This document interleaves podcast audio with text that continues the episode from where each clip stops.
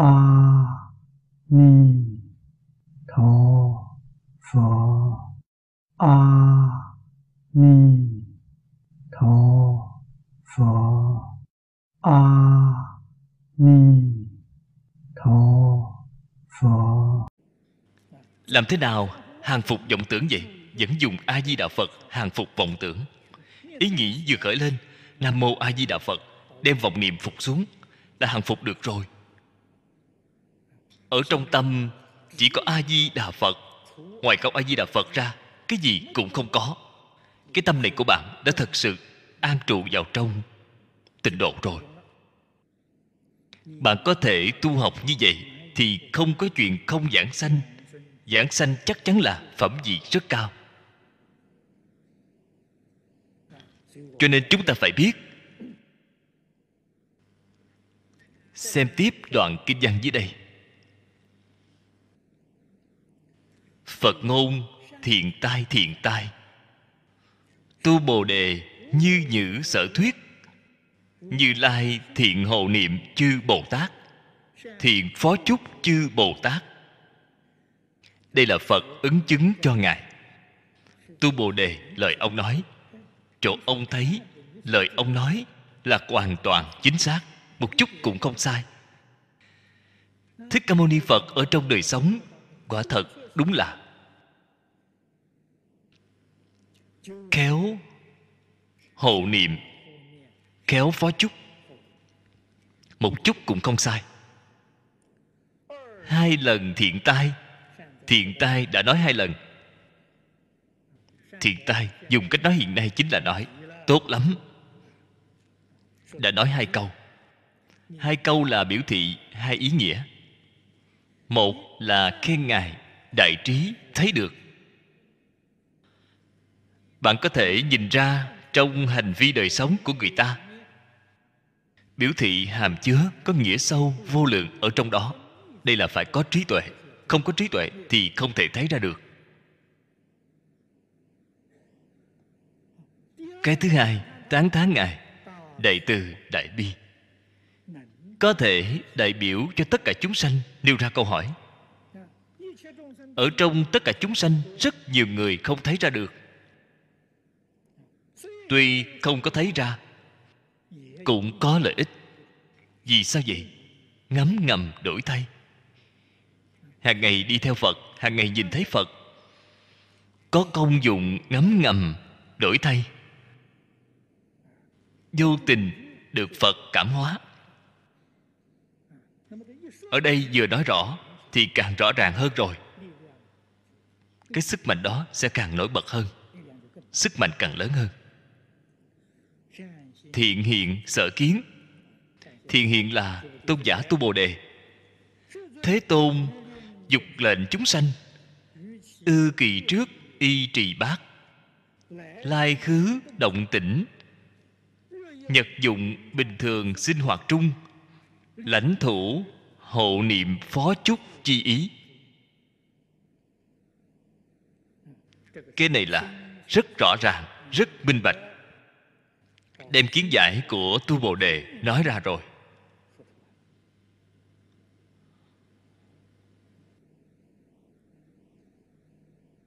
Cũng đem tác dụng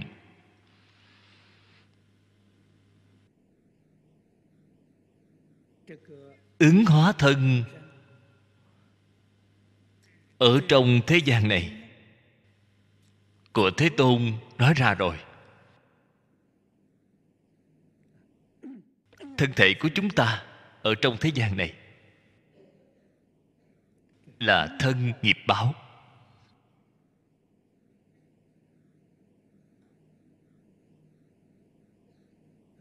Hiện cái thân này ở thế gian có tác dụng gì?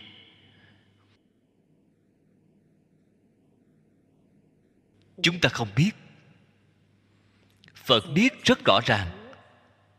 Ở trong kinh đại tiểu thừa đều nói cho chúng ta biết chúng ta cái thân này là đến trả nghiệp, đền trả nghiệp báo. Đời trước đã tạo nhân thiện, thì bạn đời này đến để hưởng cái phước đức đó của bạn. Đời trước tạo nhân ác, bạn đời này mang thân để đến chịu tội. Đã làm cái này. Phật hiện cái thân này là làm gì vậy? Là đến hóa độ chúng sanh cho nên, đời sống sinh hoạt y thực, chỗ ở, đi lại của phật không có gì không phải là giáo hóa chúng sanh. Không chỉ là ngôn ngữ, giảng kinh, thuyết pháp. Từng ly từng tí đều là như vậy. Cho nên nói tam nghiệp giáo hóa, thân nghiệp, ngữ nghiệp, ý nghiệp, tất cả là giáo hóa chúng sanh. Thế nhưng chúng sanh cõi diêm phù đề chúng ta căng tai lợi nhất. Chỉ biết nghe thích ca mâu ni phật giảng kinh thuyết pháp. Những điều mà thích ca mâu ni phật làm trong đời sống thì không biết là không thể thấy ra được. Đây chính là nhãn canh không bằng nhĩ canh, mắt không sáng không thể thấy ra đạo lý rất sâu mà phật biểu hiện.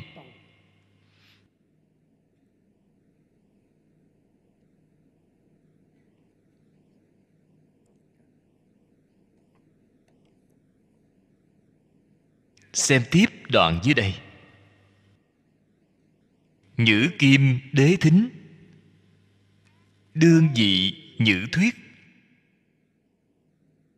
thiện nam tử, thiện nữ nhân. Phát a nậu đa la tam miệu tam bồ đề tâm. Ưng như thị trụ. Như thị hàng phục kỳ tâm.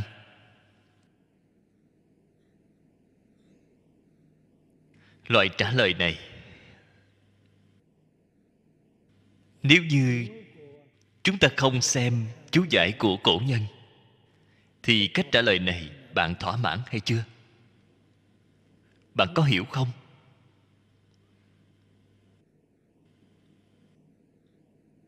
Tôn giả hỏi là, nên trụ vào đâu? Phật trả lời, như thị trụ. Tôn giả hỏi làm sao? Hàng phục tâm. Trả lời, như thị hàng phục tâm. Cái này chúng ta nghe xong có hiểu hay không vậy? Cái này là cơ phong của thiền tông.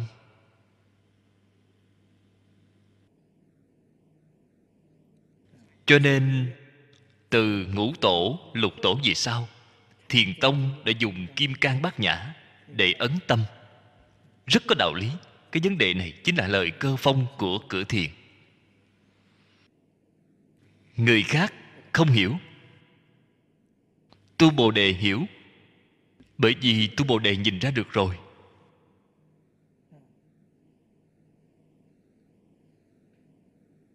Nên trụ vào đâu? Ý của phật là giống như ta, như vậy mà trụ. Làm sao hàng phục tâm là giống như ta như vậy mà hàng phục tâm? Là cái ý này. Tu bồ đề đương nhiên hiểu được. Nhưng mà người khác không hiểu không những đương thời, người tham dự. Có không ít người không hiểu. Đương nhiên, cũng có rất nhiều người trí tuệ rất cao. Nghe thấy phật vừa nói như vậy, đều hoàn toàn hiểu rõ rồi. Nhưng mà người trình độ thấp thì nghe không hiểu. Chúng ta đương nhiên là càng không thể nghe hiểu rồi. Không biết họ đang nói những gì.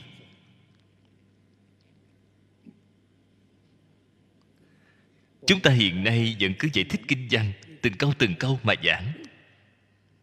Nhữ kim đế thính. Trước tiên, phải bảo ngài. Ông phải nghe thật kỹ. Phải chăm chú nghe. Phàm là khi đệ tử thỉnh pháp với phật phật trước khi thuyết pháp nhất định dặn dò ông phải đế thính. Tại vì sao vậy? Nếu như không thể đế thính, thì lời phật nói ra, bạn không nghe hiểu. Thế chẳng phải vô ích rồi sao? Cái pháp hội này là hoàn toàn vô ý nghĩa rồi. Cho nên bạn nhất định phải đế thính. Đế là chân thật chính xác. Không tự cao, không tự ti, khiêm tốn, tiếp nhận. Đây là ý nghĩa của đế. Chữ đế này chúng ta thông thường nói là đế thực, chính là rất thật thà. Ở chỗ này giải thích, đem cái tâm thái của ngài hoàn toàn đều biểu hiện ra rồi.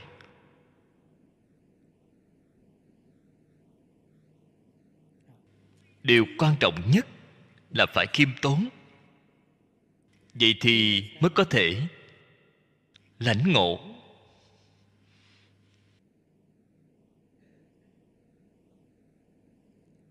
Kháng kinh văn pháp. Tất tu phao khai nhất thiết tri kiến. Dĩ nhất tâm đối cảnh, phương năng khế nhập. Đoạn này cũng là giải thích. Cách thức của đế thính. Cách thức như thế nào mới là đế thính vậy?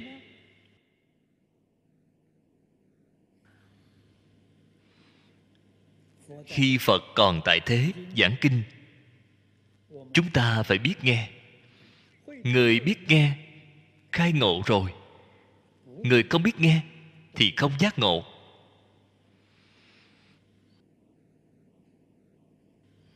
Phật không còn tại thế. Kinh điển lưu lại rất là nhiều. Người biết xem, lĩnh ngộ rồi, cũng có thể khai ngộ rồi. Người không biết xem, đọc cả đời cũng không thể khai ngộ. Mấu chốt ở chỗ nào vậy? Là ở cái chữ đế này.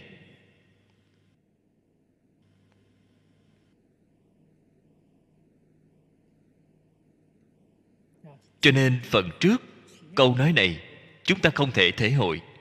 Không hiểu ý nghĩa của nó, câu này giảng rõ ràng, giảng minh bạch là có thể hiểu rõ rồi.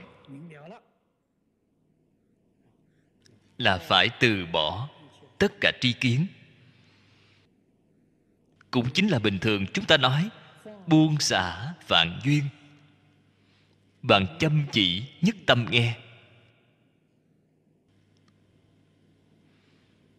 Thực ra, chính là thái độ nghe kinh, nghe pháp mà bồ tát mã minh ở trong khởi tín luận nói với chúng ta. Ngài đã nói ba câu. Ba câu này cũng chính là nghĩa chân thật của đế thính. Thứ nhất, phải lìa tướng ngôn thiết không nên chấp trước ngôn thuyết ngôn ngữ không nên chấp trước ngôn ngữ. Xem kinh là văn tự văn tự là ký hiệu của ngôn ngữ. Bạn xem kinh không nên chấp trước tướng văn tự.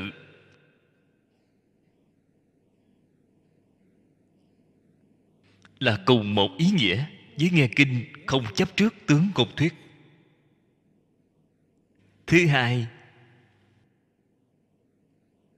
lìa tướng danh tự. Tướng danh từ là gì vậy? Danh từ thuật ngữ. Thí dụ ở đây gọi là a nậu đa la tam biểu tam bồ đề tâm. Đây là danh tự đây là thuật ngữ của phật giáo. Không nên chấp trước. Thể hội ý nghĩa của nó, không dính tướng của nó. Thứ ba là lìa tướng tâm duyên. Tướng tâm duyên chính là chỗ này gọi là từ bỏ tất cả tri kiến. Chính là dùng tâm thanh tịnh để nghe, để đọc. Không được có tri kiến. Tri kiến là gì vậy? Thành kiến thế thì sai rồi. Bạn có thể lìa ngôn thuyết, lìa danh từ, lìa tướng tâm duyên. Bạn thử nghĩ, cái tâm bạn dùng là tâm gì? Là chân tâm. Phật nói tất cả kinh là từ trong chân tâm bản tánh, bộc lộ ra. Bạn có thể dùng chân tâm để tiếp nhận thế còn có lời gì để nói nữa? Thế làm sao không khai ngộ được? Chúng ta ngày nay nghe kinh đọc kinh, không khai ngộ. Chúng ta là dùng vọng tâm. Dùng vọng tâm đối với chân tâm của phật. Đem tất cả những lời phật nói này, thảy đều biến thành vọng tưởng rồi. Thế làm sao có thể khai ngộ được? Đạo lý là ở chỗ này. Cho nên đế thính chính là phải dùng chân tâm để nghe bạn mới có thể được thọ dụng. Cho nên khi nghe kinh, tuyệt đối không được khởi vọng tưởng. Quyết định không được phép có ý kiến. Cứ nghe trôi chảy. Nghe kinh như vậy, xin thưa với các vị, chính là giới định tuệ tam học hoàn thành cùng một lúc. Nếu như bạn muốn biết, hai giờ này bạn ở nơi đây tu cái gì? Là tu giới định tuệ. Cái gì là giới vậy? Bạn ngồi ở nơi đó rất đề nếp. Bạn đến niệm phật đường, y phục mặc rất chỉnh tề. Trước y trì bát, trì giới. Rất là nề nếp, đây là trì giới khi bạn ngồi ở nơi đây, là từ bỏ tất cả tri kiến. Một cái vọng niệm cũng không có. Đây là định. Bạn ở đây nghe giảng kinh, hai giờ diễn giảng. Từng chữ phân minh, từng câu nghe rất rõ ràng. Đây chính là tuệ. Cho nên hai giờ này, bạn ở nơi đây là giới định tuệ tam học. Cùng một lúc đều viên mãn rồi, viên thành rồi.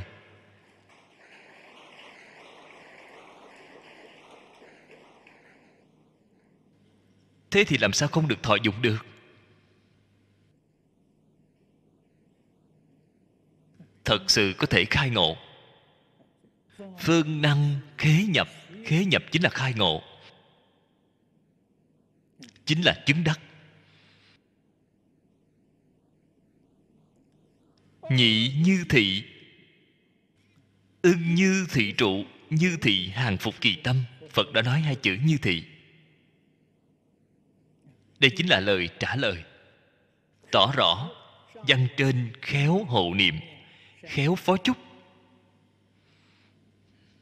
Chỉ cái ý nghĩa này, có cái nghĩa hiện tiền chỉ điểm, thực tại đang là. Bản kinh đương cơ là tôn giả tu bồ đề.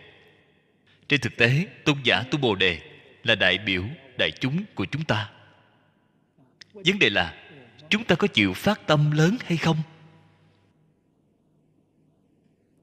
Chịu phát đại tâm là phải ngay đó mà nhật lấy. Ta hiểu rõ rồi. Ta biết được rồi.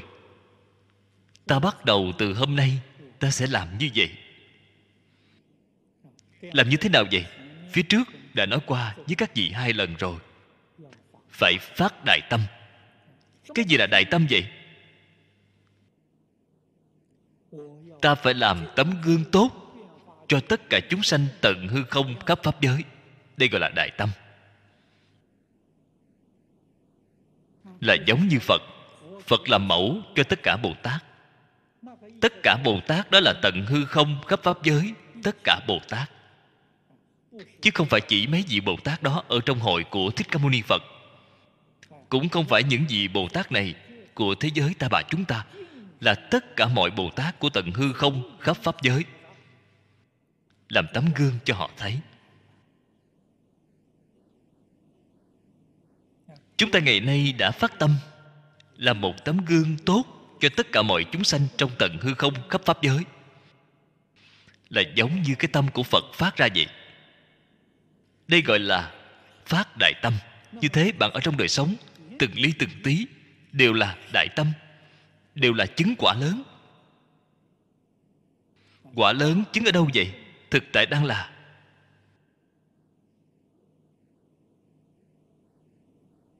không phải ở tương lai không phải ở ngày mai, ngay nơi thực tại. Cho nên cái pháp này thật sự là chỉ ngay hiện tiền, một chút cũng không sai. Chỉ điểm cho tu bồ đề chính là chỉ điểm cho chúng ta. Cho nên chúng ta nếu như dùng tâm thanh tịnh để đối diện với kinh văn này, quả thật là có thể khế nhập mới có thể khế nhập. Câu nói này không phải tùy tiện nói. Là không phải là giả, là sự thật. Nhất định phải dùng tâm chân thành. Phải dùng tâm thanh tịnh. Dùng tâm cung kính, tâm đại từ đại bi. Trí tuệ kim cang là chúng ta đạt được.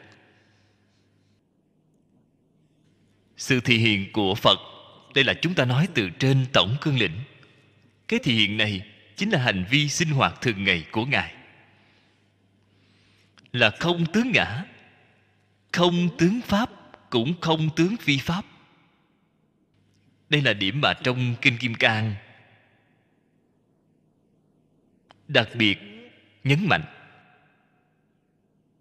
Không tướng ngã, phật chứng được phật quả rồi không trụ tướng phật. Thị hiện giống như phạm phu. Phước báo của phật bất khả tư nghị. Các vị đọc kinh hoa nghiêm, đọc kinh vô lượng thọ, cái mà trong kinh di đà nói, đó là quả báo của phật phật không trụ. Phật không trụ thế giới cực lạc. Phật không trụ thất bảo. Loại hưởng thụ đó, ngài không trụ. Ngài thị hiện thân người giống như chúng ta vậy. Không trụ, đây chính là không tướng ngã. Thị hiện không tướng ngã. Mỗi ngày sinh hoạt làm việc, có nề nếp.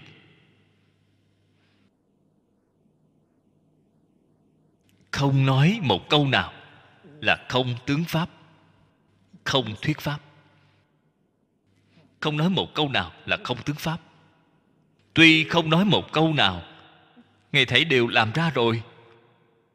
Người hỏi được ở trong nhất cử nhất động của ngài, đó chính là ngài thuyết pháp, đều biểu hiện ra rồi. Đây là cũng không có tướng phi pháp. Tướng phi pháp chính là dính vào không, ngài cũng không dính vào không hai bên có không đều không dính. Bạn thấy có diệu không?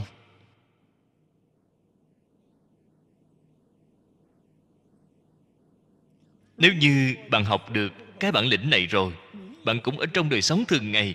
Bất kể bạn làm ngành nghề nào, bất kể phương thức sống của bạn là gì, bạn có thể học được rồi. Học được không tướng ngã, không tướng pháp, cũng không tướng phi pháp.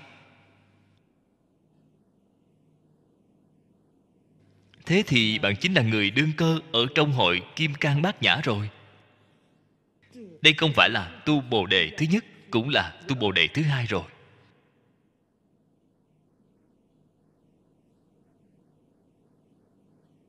Thật sự được đại thọ dụng bạn mới hiểu được tự tại thật sự. Thanh tịnh thật sự.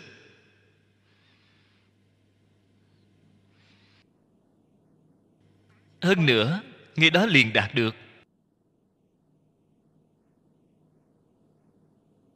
Chúng ta vô lượng kiếp đến nay. Sanh tử phiền não, đủ mọi vấn đề giải quyết không được. Ở đây lập tức liền giải quyết rồi. Cái bát nhã này, thật sự là kiếm tuệ kim cang. Dao bén chém mọi phiền phức. Tức khắc, thấy hiệu quả ngay.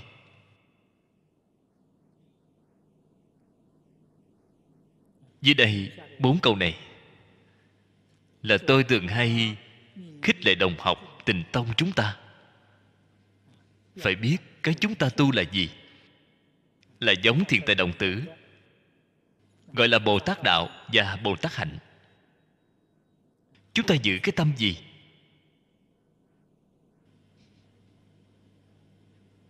Chân thành. Ở trong đời sống thường ngày, đối nhân sự thế tiếp vật. Chúng ta học cái này. Chúng ta dùng cái tâm chân thành. Một mảy may hư ngụy cũng không có. Một lòng chân thành như con trẻ, không nên sợ người gạt, không nên sợ người ức hiếp ta. Không có việc đó. Ta dùng tâm chân thành đối với người người ta dùng tâm hư vọng đối với ta, không sao. Chúng ta muốn thành phật, họ muốn làm phàm phu là khác nhau mà. Phương hướng mục tiêu của chúng ta khác nhau mà.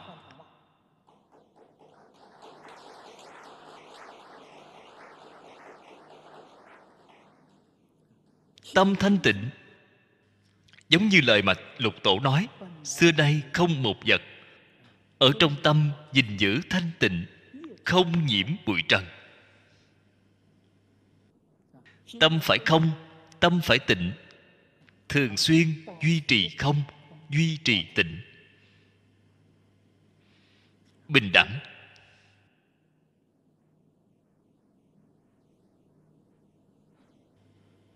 Xa lìa tất cả phân biệt là bình đẳng rồi.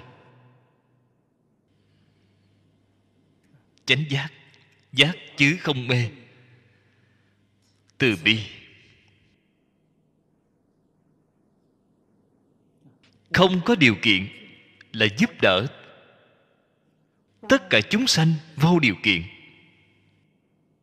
Giúp họ phá mê khai ngộ. Quả báo của phá mê khai ngộ chính là lìa khổ được vui chúng ta chỉ giúp họ phá mê khai ngộ là được rồi. Điều khổ được vui, họ tự nhiên đạt được thôi. Năm điều giữ tâm này. Thái độ xử sự trong đời sống thuộc về năm điều dưới đây. Thấy rõ, trong kinh kim cang vậy chúng ta phạm cái gì có tướng đều là hư vọng. Tất cả pháp hữu vi như mộng huyễn bèo bọt. Thường xuyên nghĩ đến thế gian như mộng. Đây là nhìn thấu. Sau khi nhìn thấu rồi, đương nhiên, tất cả sẽ không để ở trong tâm nữa, cũng sẽ không toan tính nữa. Một cách tự nhiên, bạn đã có thể buông xả rồi như thế, đời sống là có thể giống như thế tôn vậy. Tự tại kiểu như vậy, tùy duyên kiểu như vậy. Ở trong tự tại tùy duyên, không khởi tâm, không động niệm, chúng ta học cái này. Ngay trong mặc áo ăn cơm, biểu hiện không dấu vết, từ sáng sớm thức dậy đến tối đi ngủ, mỗi ngày công việc cố định cũng tốt, công việc không cố định cũng tốt. Đều giữ vững cái nguyên tắc này. Đây gọi là chân tu, thật làm. Ngay đây thể hội được, niệm phật chắc chắn thấy phật. Có thể giữ cái tâm này, loại thái độ sống này, lại thêm thật thà niệm phật thì đâu có lý nào không gặp phật được chắc chắn gặp phật. Duy nhiên, thế tôn nguyện nhạo dục danh. Trên thực tế, ba vấn đề mà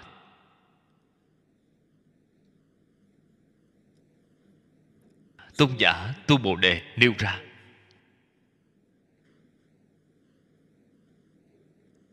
thế tôn ở phần trước. Đều đã trả lời hết rồi.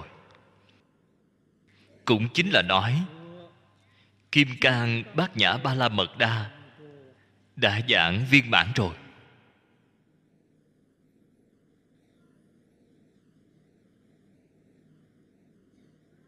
Phía sau nếu không phải tôn giả ở chỗ này, vì mọi người chúng ta đưa ra lời thỉnh giáo lên phật, thì bộ kinh này đã không có rồi. Cho nên, một câu này của ngài hàm nghĩa là rất sâu duy nhiên thế tôn, nguyện nhạo dục văn, bốn chữ này là, thay chúng ta khải thỉnh rồi. Mời lật qua xem chú giải.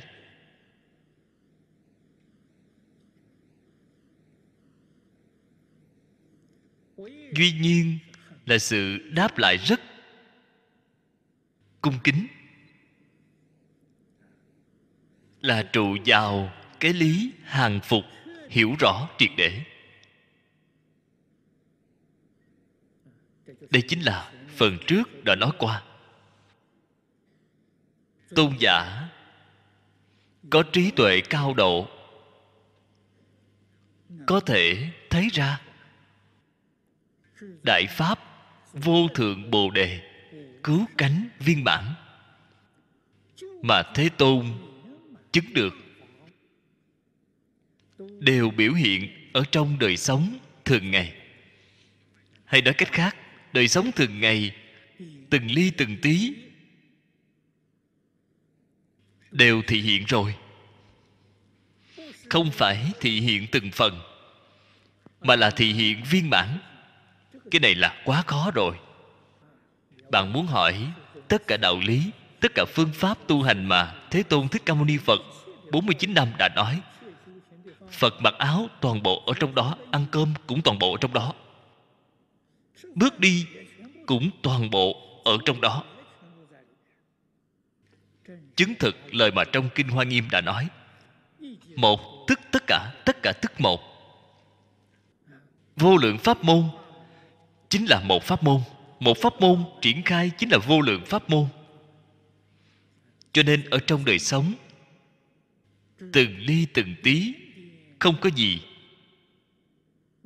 Là không phải.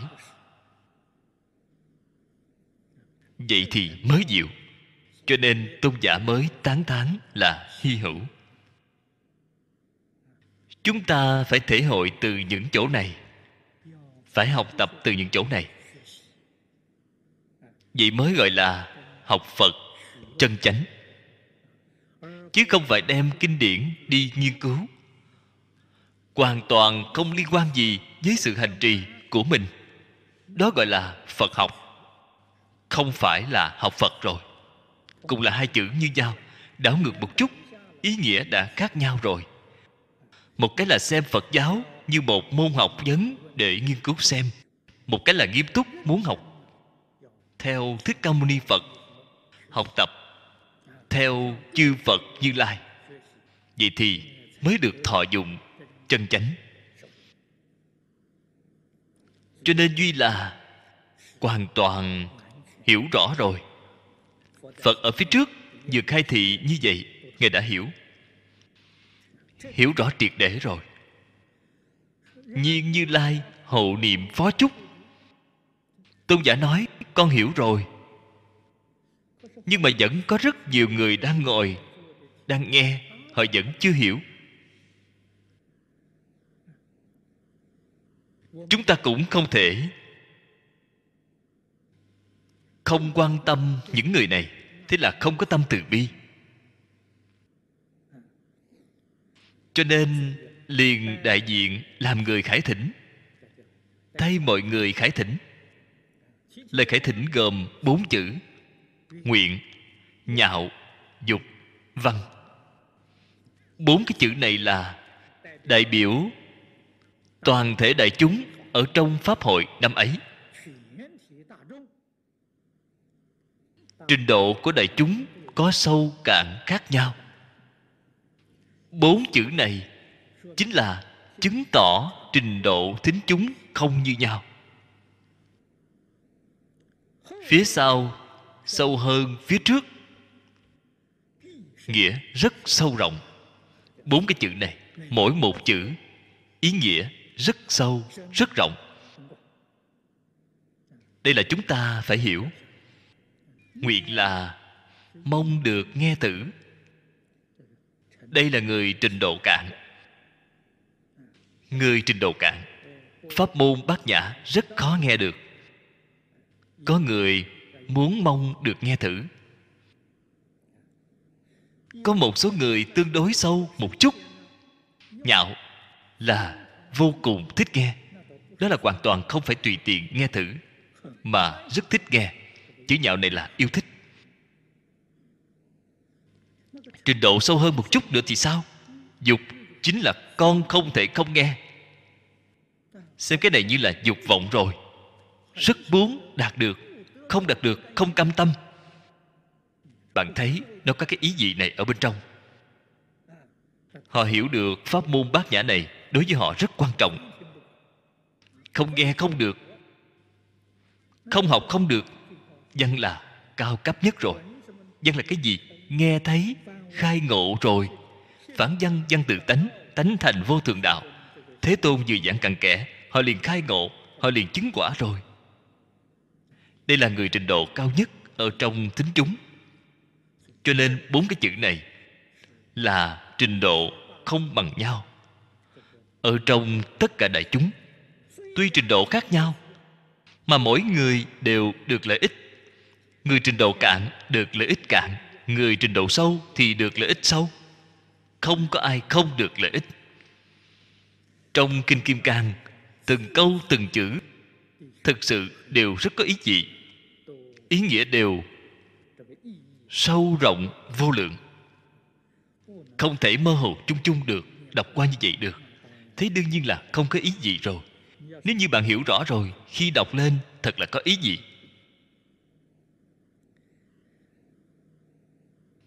Như thế, tôn giả thay chúng ta thịnh pháp, ý nghĩa, chúng ta hiểu rồi. Mỗi người vốn đầy đủ tự tánh như như bất động. Đây là nói chân như bản tánh. Tất cả chúng sanh vốn dĩ đều có. Không cần học tập từ bên ngoài. Vô minh làm chướng. Phiền phức của phàm phu chúng ta không những là phàm phu cửu giới chúng sanh. Chính pháp giới. Ở trong chính pháp giới, có bồ tát. Bồ tát cũng có chướng. Cái chướng đó nhẹ hơn chúng ta. Chúng ta có ba loại chướng. Hơn nữa đều vô cùng nghiêm trọng. Có vô minh, có trần xa, có phiền não. Ba loại chướng. Đến bồ tát phiền não không còn nữa. Phiền não chướng, họ không còn. Trần xa cũng hết rồi. Chỉ còn lại vô minh. Vô minh đối với họ vẫn là chướng ngại. Cho nên bồ tát có vô minh chướng. Cho dù đến bồ tát đẳng giác, cách thành phật chỉ kém một chút xíu. Thế tại sao không thể thành được? Họ vẫn còn có chướng cuối cùng một phẩm vô minh đó. Phật ở trong kinh nói cho chúng ta biết, vô minh có 41 phẩm. 41 phẩm vô minh, Họ đã đoạn được 40 phẩm rồi, Vẫn còn một phẩm chưa phá. Đây là Bồ Tát Đẳng Giác. Một phẩm đó vẫn là chướng ngại của họ. Nhất định phải phá hết một phẩm vô minh này. Họ liền viên mãn thành Phật rồi. Tự tánh hiện tiền viên mãn rồi.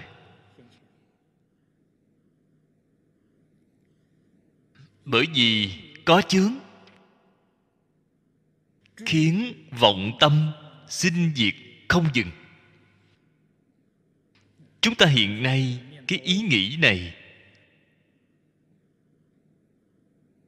sinh diệt thật sự là vô lượng, vô biên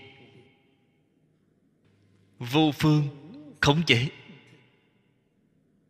Vọng niệm vô lượng, vô biên. Cái chúng ta có thể phát hiện, xin thưa với các vị, là niệm thô. Tâm của chúng ta rất loạn, ý niệm rất nhiều là niệm thô. Ý niệm vi tế, chúng ta vẫn chưa có thể phát giác được. Cho dù có định công tương đối, cũng không phát giác được. A la hán chứng đến định thứ chín rồi. Định công của bồ tát cao hơn quá nhiều so với a la hán phật ở trong kinh nói, bồ tát bát địa của viên giáo đại thừa thì mới nhìn thấy ý niệm vi tế. Nhìn thấy ý niệm vi tế. Thí dụ những ý niệm này, cái ý niệm này chính là tâm sanh diệt. Bạn hoàn toàn là chưa có thể phát hiện. Bạn làm sao có thể đoạn nó được? Nhất định là trước tiên phát hiện nó. Phát hiện gọi là giác ngộ. Đem nó đoạn sạch đó gọi là công phu. Tâm của bạn nếu giác ngộ bồ tát bát địa mới có thể nhìn thấy ý niệm sanh diệt vi tế.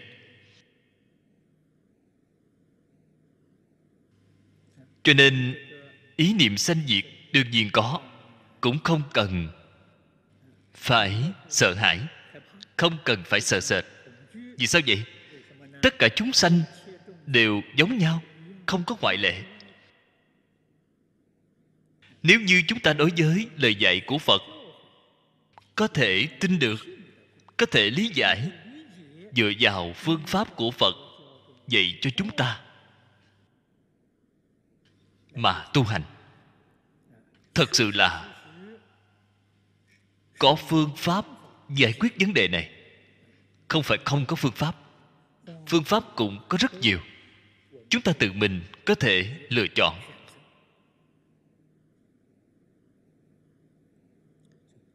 Cố học giả, ưng tại văn tự thượng dụng công.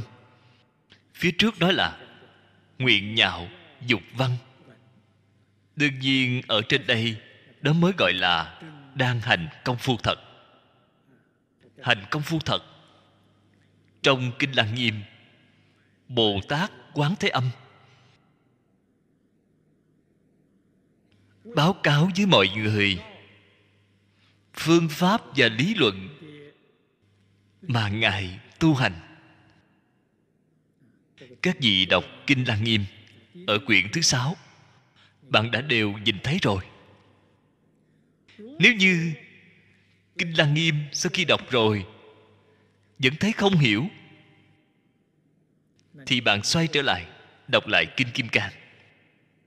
Lý luận và phương pháp mà bồ tát quán thế âm dùng với nội dung bà kinh kim cang nói là không hai, không khác. Cách nói có thể khác nhau, nhưng nội dung bên trong hoàn toàn tương đồng. Cho nên quan trọng ở chỗ này, phản văn văn tự tánh, luôn luôn soi, luôn luôn nghe, thì thấy thực tướng các pháp thực tướng các pháp, chính là tâm tánh. Thấy thực tướng các pháp, chính là minh tâm kiến tánh. Kiến tánh thành phật là cùng một ý nghĩa.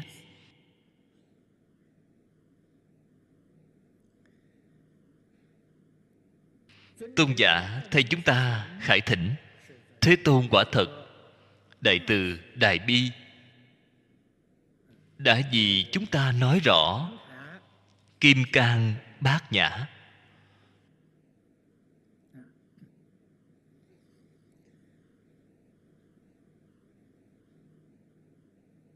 Chúng ta trước tiên thử xem tiêu đề nhỏ.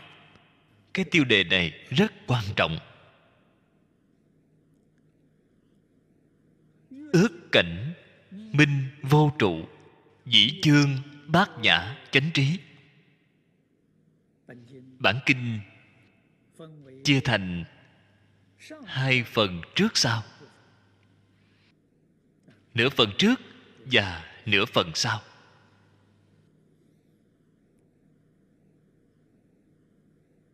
Tại vì sao phải chia như vậy? Bởi vì ở trong nói rõ,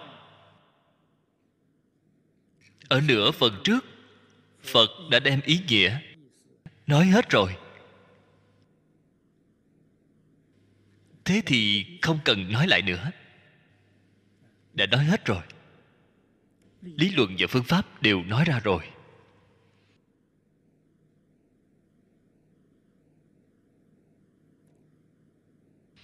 Tôn giả tu bồ đề, tiếp đó lại khải thỉnh.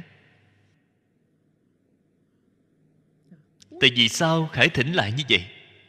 Tôn giả rất từ bi, có trí tuệ lớn. Quan sát đại chúng, hiểu rõ, quả thật không ít. Còn có một số người có nghi hoặc. Thế là khải thỉnh lại. Cái này kinh văn phần sau. Chúng tôi sẽ báo cáo cặn kẽ với các vị. Khải thịnh lại muốn đem tất cả nghi hoặc đoạn cho thật sạch sẽ. Ở trong đường bồ đề của bồ tát tu hành mới có thể thuận bườm xuôi gió và không có trở ngại.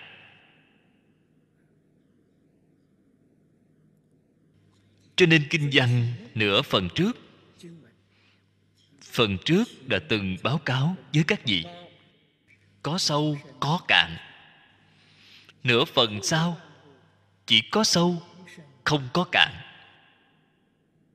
Nửa phần sau là nương vào tâm để nói. Nửa phần trước là nương cảnh để nói. Cảnh là cảnh giới, cũng chính là hoàn cảnh đời sống của chúng ta. Từ trong hoàn cảnh đời sống mà nói rõ vô trụ nói tóm lại một câu. Tông chỉ của bát nhã chính là hai chữ vô trụ. Trương là biểu hiện, hoàn toàn biểu hiện ra. Trí tuệ bát nhã. Dưới đây là chia ra hai đoạn. Đây là đoạn thứ nhất, đích thị vô trụ dĩ sanh tính. Hướng dẫn chúng ta vô trụ từ chỗ này để chúng ta xây dựng lòng tin. Tiếp theo mục nhỏ này, chúng ta không nói nữa. Chúng ta chỉ chú trọng mục lớn. Nửa phần trước từ tính giải, nửa phần sau là hành chứng. Cho nên ở trong phần chánh tông trước sau, hai phần hợp chung lại, gồm tính giải hành chứng bốn phần cái tư thế này. Với kinh đại phương quảng phật hoa nghiêm. Không hai, không khác. Mời xem kinh văn. Phật cáo tu bồ đề. Chư bồ tát ma ha tát. Ưng như thị hàng phục kỳ tâm. Câu phật cáo rất là quan trọng không nên sơ xuất đọc lướt qua. Đây là đặc biệt nhắc nhở chúng ta. Câu giống như thế này, ở trong bản kinh rất nhiều. Bạn xem thấy phật cáo tu bồ đề. Cáo là nói giới, là trên đối với dưới thầy đối với trò. Nói giới tu bồ đề, chính là nói với chúng ta. Các vị phải từ chỗ này mà thể hội, bà mới được thọ dụng. Nếu không thì đó là ngày nói giới tu bồ đề, chứ không có quan hệ gì với ta. Thế là bạn không có được thọ dụng rồi. Bạn nghe cũng vô ích rồi. Tu bồ đề là đại biểu của chúng ta. Ngài là người đại biểu chúng ta đến thỉnh pháp nói với tu bồ đề chính là nói với chúng ta. Gặp phải câu như thế này. Phía dưới nhất định có lời khai thị rất quan trọng. Gọi tên để nhắc nhở bạn chú ý. Lời dưới đây rất quan trọng, nhất định phải lắng nghe, thật kỹ. Chư bồ tát, câu này là chỉ thiện nam tử, thiện nữ nhân phát đại tâm. Phật trước gọi là thiện nam tử, thiện nữ nhân cái chữ bồ tát này là chỉ họ. Bồ tát quyền giáo, nếu muốn tiếp tục nâng cao lên đến pháp thân đại sĩ, đó chính là ma ha tát. Ở trong câu này, hàm nghĩa đã rộng rồi, không những là sâu, rất rộng. Ở trong đây biểu hiện cái ý nghĩa gì vậy? Từ sơ phát tâm mãi cho đến thành phật. Nói thật ra, không có gì khác. Chỉ là vô trụ mà thôi. Chỉ là hàng phục mà thôi không ngừng đi làm công phu, hàng phục. Mãi cho đến bồ tát đẳng giác, vẫn còn một phẩm sanh tướng vô binh, chưa phá, vẫn phải dùng cái công phu này, đem nó hàng phục cho được. Vậy là viên mãn bồ đề rồi. Nó hàm chứa nhiều ý nghĩa như vậy ở trong đó. Không chỉ là bề ngoài, chỉ mỗi vị bồ tát cấp bậc khác nhau 51 cấp bậc Bồ Tát. Công phu chỉ là một Một cái nguyên lý, một cái nguyên tắc. Ưng như thị hàng phục kỳ tâm. Phát tâm Phải phát Viên mãn cứu cánh. Điểm này rất quan trọng. Bởi vì bạn phát tâm không viên mãn không cứu cánh, thì quả báo bạn được sẽ rất nhỏ. Nếu như đợi, đến khi tôi chứng được tiểu quả rồi, tôi sẽ phát tâm lớn, phát tâm thứ lớp như vậy. Thời gian rất dài, cũng rất mệt, không bằng vừa mới đầu, đã phát đủ. Cái đó là rất tiện lợi giống như các bạn, có không ít đồng tu lái xe đến nơi đây. Lái xe thì đương nhiên phải đổ xăng. Cái xăng đó đổ có chút xíu chạy một quãng lại đi đổ một chút xăng. Thế chẳng phải là tự gây phiền phức rồi sao? Tại vì sao không đổ đầy một lần chứ? Chạy thẳng là đến rồi. Là giống như cái ý nghĩa này. Tâm nếu không phát thật lớn, thật viên mãn, ở trên con đường bồ đề này thường xuyên phải dừng lại thường xuyên phải nghỉ ngơi. Vừa dừng lại, vừa nghỉ ngơi, thế liền lui sụp rồi, không tiến ắt lùi. Cho nên, thời gian bạn tu hành sẽ tốn rất dài rất dài. Ba đại a tăng kỳ kiếp. Phát đủ rồi thì nhanh thôi, ở trong một đời là viên mãn rồi. Đó là không thể sánh bằng. Như thượng thành phật đạo hạ hóa chúng sanh. Nhất định phải phát cái nguyện như vậy. Phải phát nguyện làm phật. Phải phát nguyện học phật. Học phật là gì? Là học làm phật.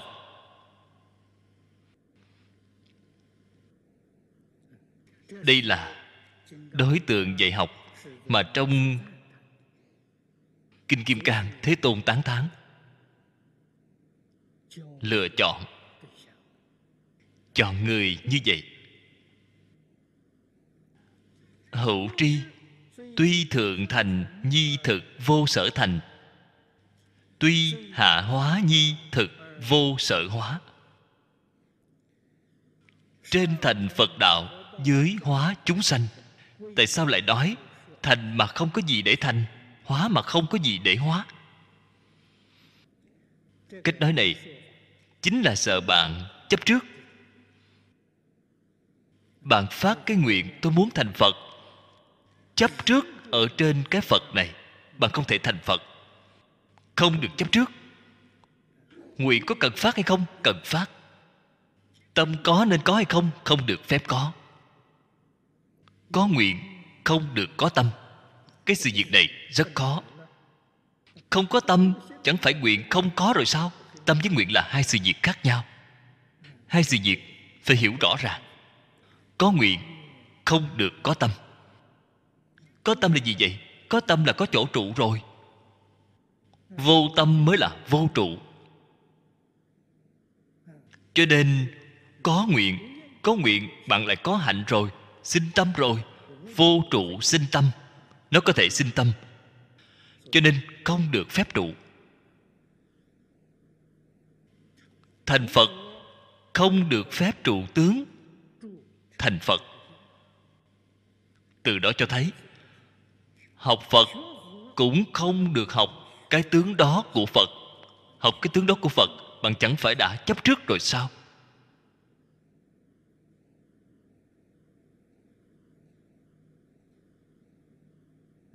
Độ chúng sanh giúp đỡ tất cả chúng sanh lại không được chấp trước cái tướng độ chúng sanh. Nếu như bạn dính vào cái tướng độ chúng sanh, vậy là bạn phiền não vô biên rồi. Bạn phát cái nguyện, tôi muốn thành phật. Chấp trước ở trên cái phật này, bạn không thể thành phật. Không được chấp trước. Nguyện thì có cần phát hay không? Cần phát. Tâm có nên có hay không? Không được phép có. Có nguyện không được có tâm. Cái sự việc này rất khó. Không có tâm, chẳng phải nguyện không có rồi sao? Tâm với nguyện là hai sự việc khác nhau. Hai sự việc phải hiểu rõ ràng có nguyện, không được có tâm. Có tâm là gì vậy? Có tâm là có trụ rồi. Vô tâm mới vô trụ. Cho nên, có nguyện có nguyện, bạn lại có hành rồi, sinh tâm rồi vô trụ sinh tâm. Nó có thể sinh tâm, cho nên không được phép trụ. Thành phật không được phép trụ tướng thành phật. Từ đó cho thấy, học phật cũng không được học cái tướng đó của phật. Học cái tướng đó của phật, bạn chẳng phải đã chấp trước rồi sao?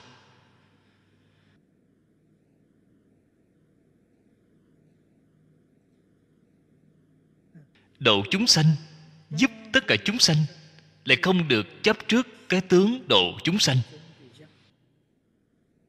Nếu như bạn dính vào cái tướng độ chúng sanh, vậy thì bạn phiền não vô biên rồi.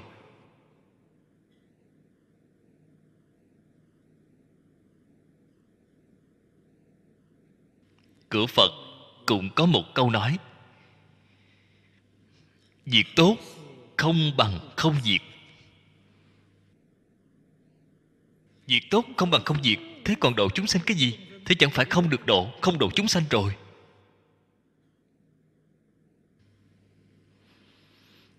Phật tổ, mỗi câu nói đều là thuốc.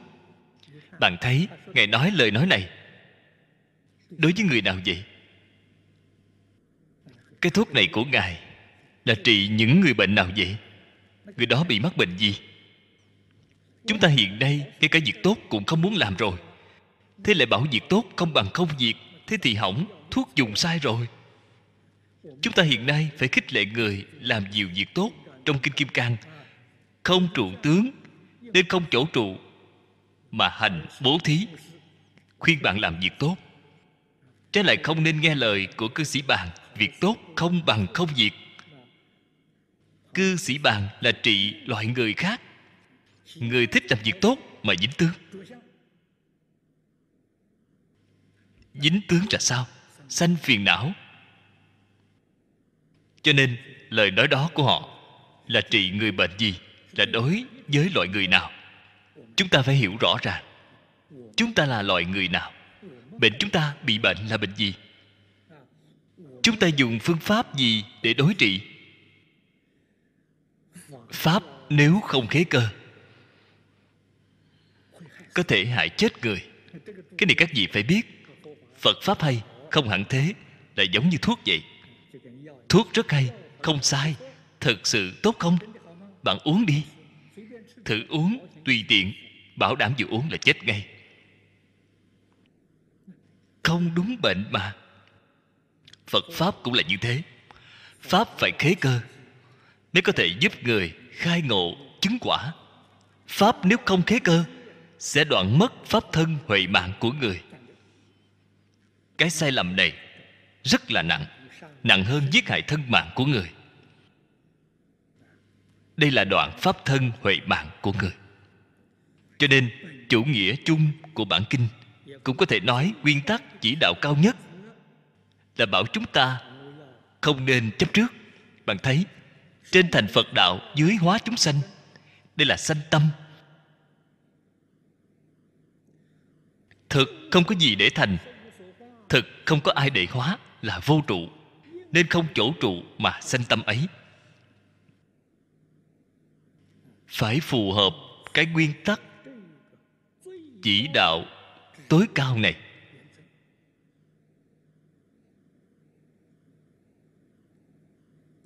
Tắc tánh đức cứu cánh, thể dụng viên mãn, nhi xưng vi đại bồ đề hỷ đây mới thật sự là một vị đại bồ tát.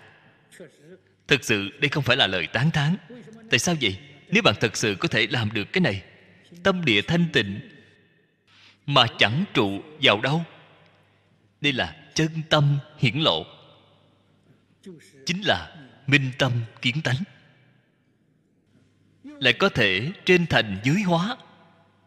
Đây không phải pháp thân đại sĩ là gì? Chính là trong kinh hoa nghiêm, gọi là pháp thân đại sĩ.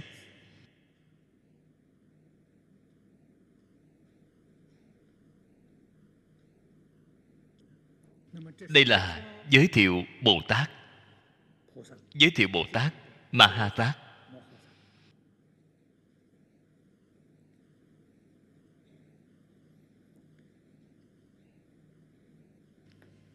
xin lật qua trang chúng ta xem tiếp đoạn này dưới đây. Như niệm phật pháp môn.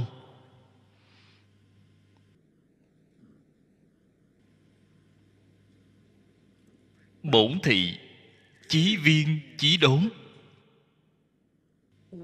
Chi vô thượng, diệu pháp. Nhân hành, nhân phát tâm bất đại chỉ tri tự liễu. Tất tối thượng thừa pháp, cánh thành vi tiểu thừa hỷ. Sở dĩ chỉ năng giảng sanh hạ phẩm, thầm thả tịnh hạ phẩm. Diệt bất cấu, khởi bất thượng phụ, phật ân, hạ phụ kỷ linh. Thử giai do bất minh vô thượng đại pháp chi sở, dĩ nhiên giả thì học phật bất năng, bất khai trí tuệ. Đồng tu đạo tràng chúng ta, đại bộ phận đều là niệm phật cầu sanh tịnh độ. Cư sĩ giang dị nông tuy là một đời, đều nghiên cứu, học tập kinh kim cang bát nhã. Nhưng ông niệm phật cầu sanh tịnh độ. Cái mà ông đề cao là giáo tông thì dùng bát nhã, hành thì ở di đà. Cho nên thời khóa sáng tối của ông là tụng kinh di đà, niệm phật di đà. Sự nghiên cứu kinh điển của ông là chuyên hạ công phu trên kinh kim cang bát nhã.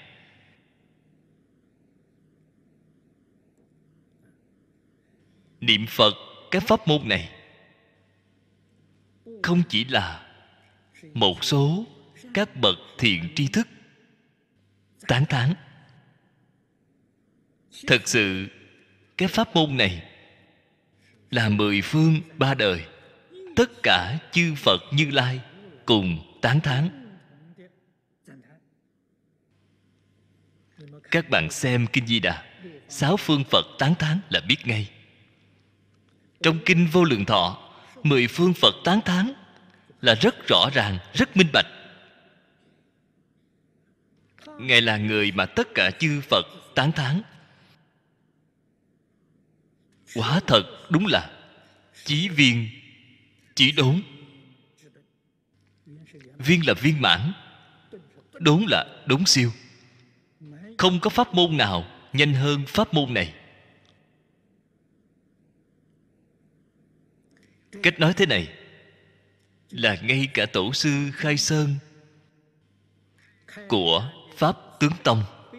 Đại sư huy cơ cũng thừa nhận. Đại sư huy cơ có chú giải kinh a di đà, gọi là thông tán sớ. Kinh di đà, thông tán sớ là do đại sư huy cơ làm, là tổ sư của pháp tướng tông. Ngài ở trong chú giải của ngài cũng thừa nhận cái pháp môn này là đại giáo đốn nhất là nhanh nhất. Nếu một ngày đến bảy ngày là thành công rồi. Còn có pháp môn nào có thể nhanh hơn pháp môn này? Tìm không ra. Sẽ không có. Hơn nữa, cái pháp môn này người nào tu hành có thể thành công vậy? Bất kỳ người nào. Phụ khắp ba căn, gồm thâu, lợi độn. Đây thật sự là bất khả tư nghị những pháp môn khác cũng có giáo pháp viên đốn, nhưng mà nó phải đầy đủ điều kiện, thượng căn lợi trí. Không phải người căn tánh đó thì không có công dụng. Thiền tông là chí viên chí đốn. Ở trung quốc, trong các tổ sư nhiều đời, người thực sự thành tựu đại chúng. Minh tâm kiến tánh là lấy người dưới hội của đại sư lục tổ huệ đăng. Là nhiều nhất, cũng chẳng qua có 43 người mà thôi. Các vị thường nghĩ năm xưa những đại sư gần gũi đại sư lục tổ, người học tập với ngài, đâu có dưới dạng người chắc chắn không dưới. Mà thật sự thành tựu, chỉ có 43 người. Bạn hãy nghĩ, khó biết bao. Trước lục tổ, người thành tựu dưới hội, bất kỳ một vị tổ sư đại đức nào cũng không có nhiều người như vậy. Sau lục tổ cũng không có. Rất nhiều tổ sư chúng ta nhìn thấy, trong số học trò của họ, người thấy tánh người đại triệt đại ngộ, chỉ một người, hai người, ba người. Vì nhiều thì năm sáu người, đó là giỏi lắm rồi, là rất hy hữu rồi. Phần lớn đều là một vài người. Dưới hội lục tổ được 43 người, không tiền khoáng hậu. Cái ngưỡng cửa, viên đốn đó thật cao. Chúng ta những người này trèo không tới được, vô ích. Tịnh tông cái pháp môn này chỉ cần đầy đủ ba điều kiện. Tính, nguyện, hạnh là thành công rồi. Bất luận là người nào. Thật sự tin, thật sự muốn về thế giới cực lạc. Thật sự muốn gặp a di đà phật. Thật thà niệm phật là thành công. Loại điều kiện này chúng ta làm được. Sau khi nghe xong, nghĩ lại mình vẫn có thể, vẫn không có vấn đề gì giống như thiền thì không được. Chúng ta vô phương. Giáo chúng ta cũng không cách gì. Những pháp môn khác, chúng ta gặp được rồi, nghĩ lại căn tánh của mình không được, vô phương. Cái pháp môn này thì được. Cho nên pháp môn này, cổ đức nói, dạng người tu, dạng người chẳng sanh. Không sót một người nào. Thật sự là diệu pháp vô thượng. Và sự sâu sắc của kinh điển tịnh tông cũng quá thật, là bất khả tư nghị. Cổ đức lại nói, kinh vô lượng thọ, tức là trung bản hoa nghiêm chúng ta đối với sự sâu rộng của kinh hoa nghiêm. Tuy không thể hoàn toàn hiểu rõ, nhưng cũng nghe nói qua. Sự sâu rộng của kinh vô lượng thọ với hoa nghiêm là như nhau, là trung bản hoa nghiêm. Nói nó là trung bản, vậy đương nhiên còn có tiểu bản. Tiểu bản là gì vậy? Phật thuyết kinh a di đà. Sự sâu rộng của giáo nghĩa kinh a di đà cũng tương đồng với kinh đại phương quảng phật hoa nghiêm. Không hai, không khác. Chúng ta cũng thể hội được một chút. Thể hội được từ đâu vậy? Từ trong sớ sao của đại sư liên trì. Đại sư liên trì đã làm chú giải cho kinh di đà. Gọi là sớ sao. Học trò của ngài thành thực, tự mình. Nghe lão pháp sư giảng kinh di đà, viết thành bút ký. Đem bút ký với sớ sao hợp chung lại. Cái bút ký đó của ngài gọi là sớ sao diễn nghĩa.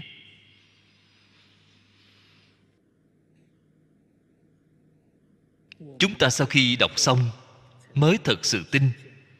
Giáo nghĩa kinh di đà cùng hoa nghiêm là như nhau. Là không có khác biệt.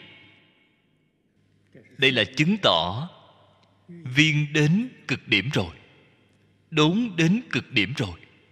Đốn là nhanh chóng.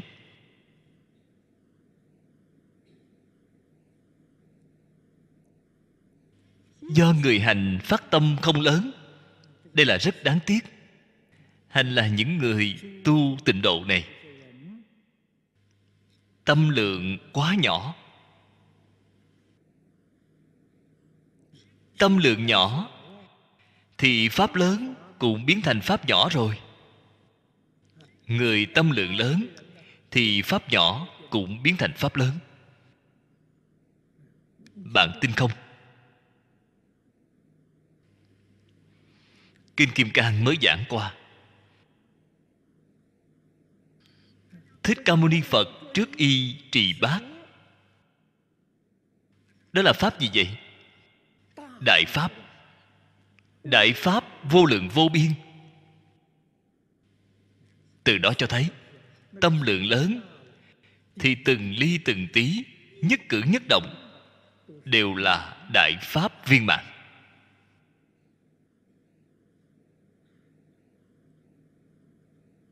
Bồ tát vô lượng pháp hành. Pháp môn vô lượng vô lượng pháp hành. Họ ở trong một môn hiển lộ không dấu vết, đều biểu hiện ra rồi.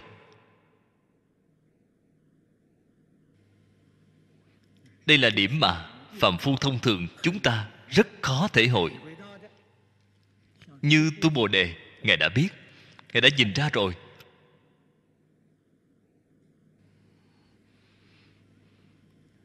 Thật sự là chí viên, chí đốn, diệu pháp vô thượng.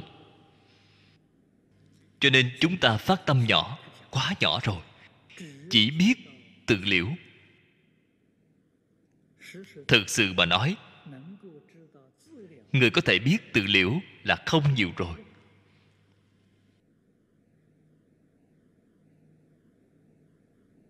Như thế, đại đa số, người niệm phật, tu tịnh độ việc họ làm là gì vậy?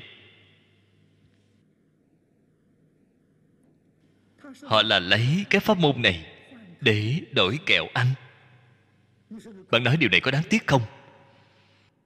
Tại vì sao nói đổi kẹo ăn vậy? Là cầu phú quý cho đời này, cầu sự bình an cho đời này, cầu khỏe mạnh trường thọ. Đây gọi là đổi kẹo ăn bạn bảo tồi tệ hay không? Họ có thể tự liễu là khá rồi. Tự liễu là gì? Họ muốn ra khỏi tam giới, họ muốn giảng sanh phật quốc. Vậy là rất khó, rất không dễ dàng. Tâm lượng nhỏ rồi. Tâm lượng nhỏ là gì? Phàm thánh đồng cư độ, hạ bối giảng sanh. Nói lời thành thật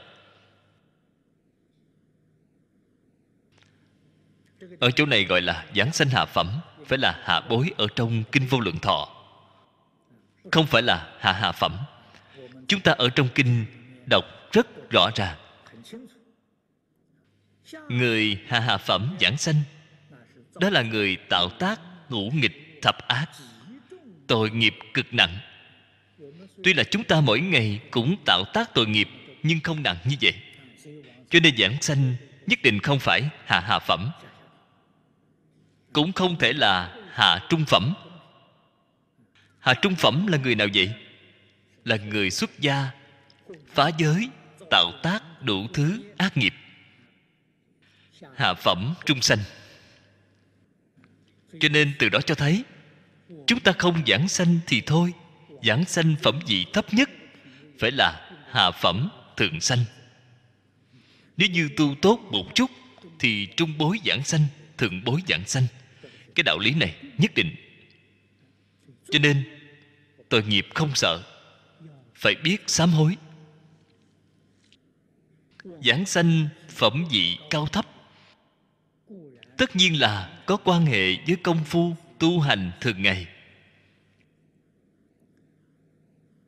Ngẫu ích đại sư nói, phẩm vị cao thấp, tùy vào bạn, công phu sâu hai cạn.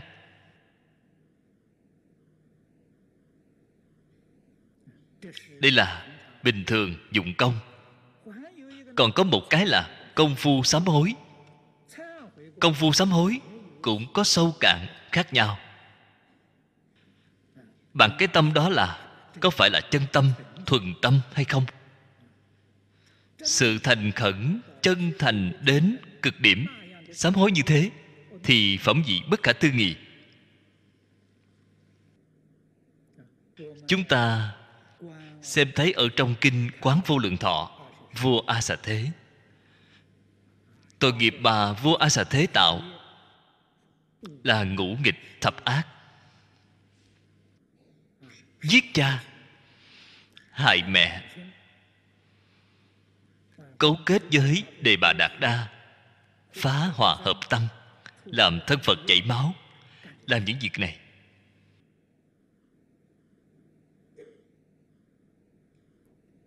cái tội nghiệp đó là tội nghiệp địa ngục a tỳ trước khi lâm chung, ông sám hối rồi. Biết mình sai. Thật sự phát nguyện hối cải. Niệm phật cầu sanh tây phương tịnh độ. Ông cũng chẳng sanh rồi. Phật ở trong kinh vua a xà thế. Trong đại tạng kinh có, ông giảng sanh phẩm gì gì vậy? Là nằm ngoài sức tưởng tượng chúng ta. Nghĩ thế nào cũng không thể nghĩ đến. Thượng phẩm trung sanh.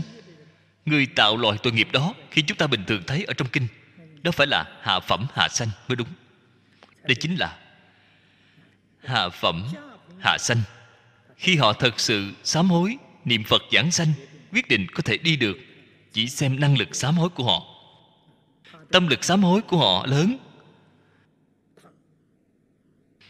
Tâm sám hối cứu cánh viên mãn. Cho nên trước nay, sám hối có trình độ sâu cạn khác nhau. Giống như vua a xà thế, sám hối có thể đạt đến thượng phẩm trung sanh. Vì thế, chúng ta hiểu được những sự thật này, hiểu rõ những đạo lý này đối với những người tạo tác tội nghiệp đó. Không nên xem thường. Không nên coi khinh họ. Biết đâu, lúc họ lâm chung vừa sám hối, phẩm vị còn ở trên ta. Thế thì bình thường, bạn xem thường họ, khinh mạng họ, đến thế giới cực lạc gặp mặt cũng thật là ngại ngùng. Cho nên, đối với mọi người phải cung kính. Cho dù khi họ phá giới, tạo tác tội nghiệp, cũng phải cung kính. Cái này là chắc chắn chính xác. Bồ tát phổ hiền dạy chúng ta lễ kính chư phật. Chính là cái ý nghĩa này. Cho nên chúng ta phải dùng tâm cung kính đối xử người ta. Cơ duyên của mỗi người khác nhau. Không chừng họ lúc lâm chung một niệm sám hối, giống như vua a xà thế vậy. Đó là sự thật, phẩm vị đó bỗng chốc đã nâng lên cao rồi.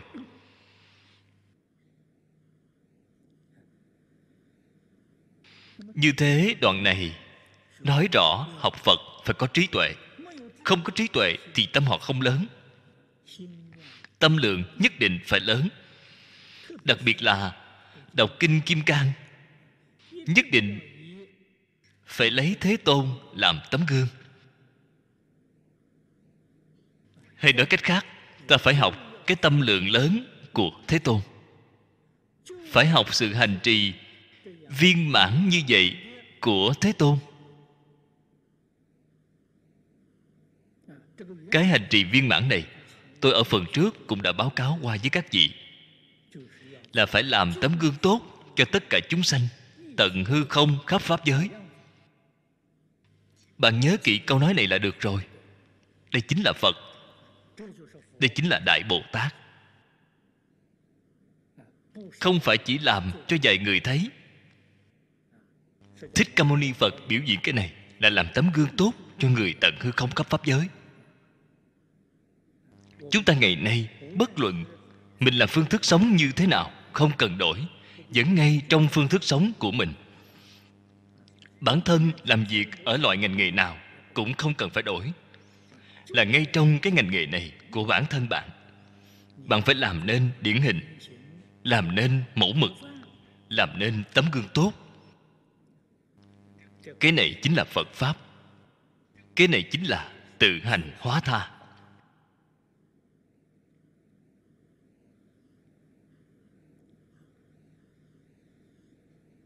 Hàng phục kỳ tâm.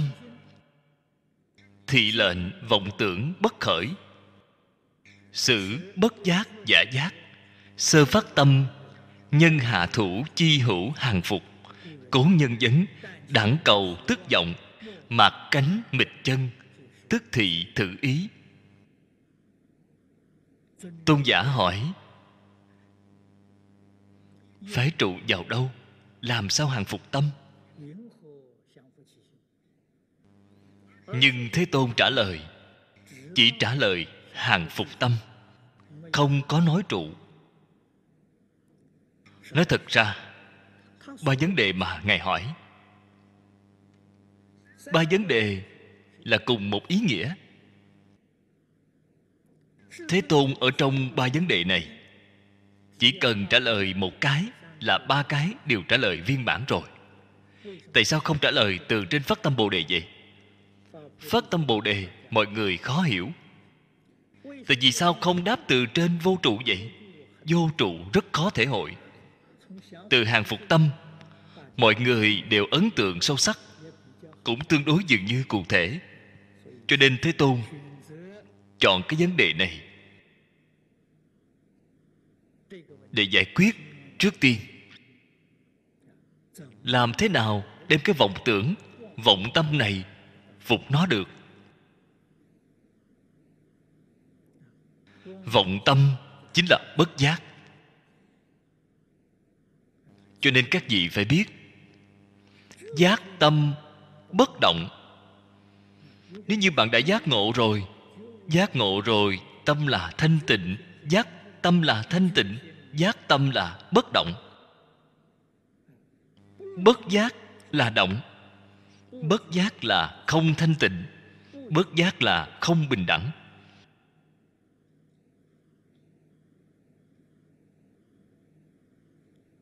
Khiến người bất giác giác chính là khiến người vọng niệm lên xuống không ngừng. Phải đem nó dừng, dứt sạch. Khôi phục về tự tánh tâm thanh tịnh. Người sơ phát tâm, người học phật chúng ta bước đầu tiên. Chỉ là có bắt tay làm từ chỗ này.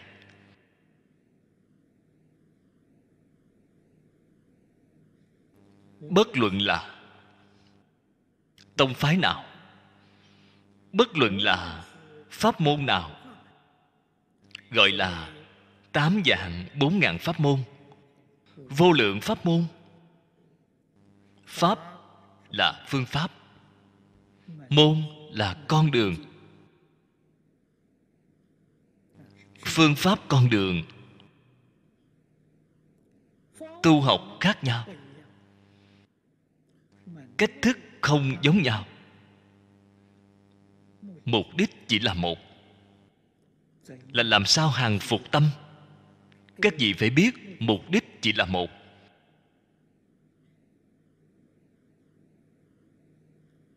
Cho nên nói, pháp môn bình đẳng, con đường khác nhau. Nhưng về cùng mục đích, nhất định phải hiểu cái đạo lý này. Sau đó tâm của bạn mới có thể định lại được. Mới không nảy sinh quan niệm sai lầm. Pháp môn này của tôi tốt, pháp môn của anh không tốt. Cái quan niệm này là sai lầm. Kết nói này chính là phỉ bán phật, phỉ bán pháp, phỉ bán tăng. Bạn nói cái pháp môn đó không tốt pháp môn này tất cả là do phật nói. Bạn chẳng phỉ bán phật hay sao? Xưa nay trong và ngoài nước, người nương theo pháp môn này tu hành rất nhiều. Thế thì chẳng phải phỉ bán pháp sao? Rất nhiều người dùng pháp môn này tu hành chứng quả rồi. Thế bạn chính là phỉ bán tăng. Cho nên tuyệt đối không được nói như vậy. Chỉ có thể nói cái pháp môn đó thích hợp với họ, không thích hợp với tôi. Là giống như trong tiệm thuốc, rất nhiều loại thuốc. Không thể nói nó không tốt, nó đều có thể trị bệnh. Có một số loại thuốc không thể trị bệnh của tôi, có thể trị bệnh của họ.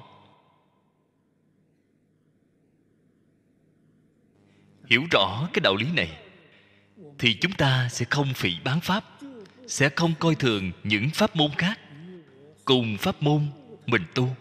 Không dám coi thường. Không những không coi thường, mà phải tôn trọng. Phải cung kính. Họ có năng lực, họ có trí tuệ, họ có thể tu học cái pháp môn đó.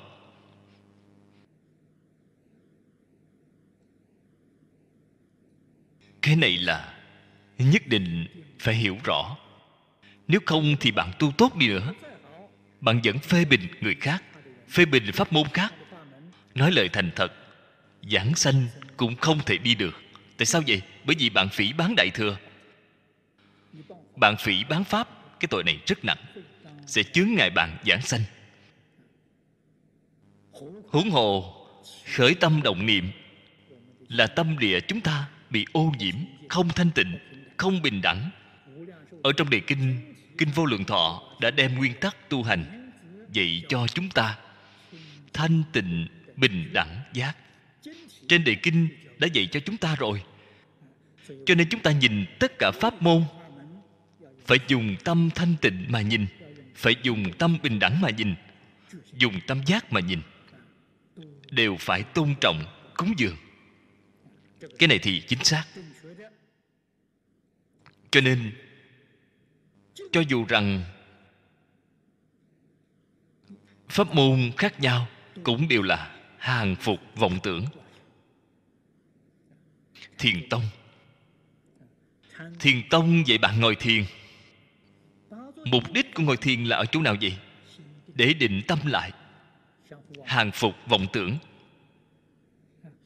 Giáo hạ dạy bạn đọc kinh. Hiện nay giáo hạ không giống như trước đây rồi. Trước đây học giáo không đơn giản. Bạn muốn học tông thiên thai. Bạn vừa nhập môn thì sư phụ đã đem pháp hoa ba bộ lớn đưa cho bạn rồi. Đây là kinh điển căn bản của tông thiên thai. Câu chữ kinh pháp hoa. Quyền nghĩa kinh pháp hoa. Ma ha chỉ quán. Ba bộ lớn này trước đây sách đóng bằng dây buộc đó, chồng lên nó dày cỡ này, một chồng. Yêu cầu bạn học thuộc tất cả.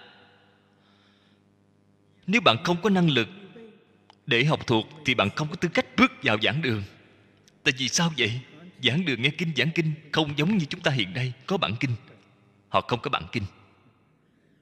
Lão hòa thượng giảng đến quyển thứ mấy, trang thứ mấy, hàng thứ mấy, mọi người đều thuộc cả rồi, đều rất rõ ràng.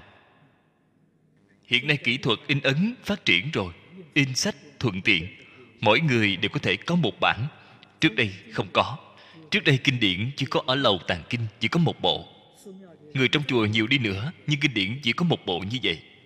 Cho nên phải đi đọc kinh, phải đi chép. Mượn bạn ở trong lầu tàng kinh về, tự mình chép. Không có chỗ nào để mua. Người hiện nay phước báo lớn. Kinh điển in một cái là mấy chục vạn bản, mỗi người cầm một bản.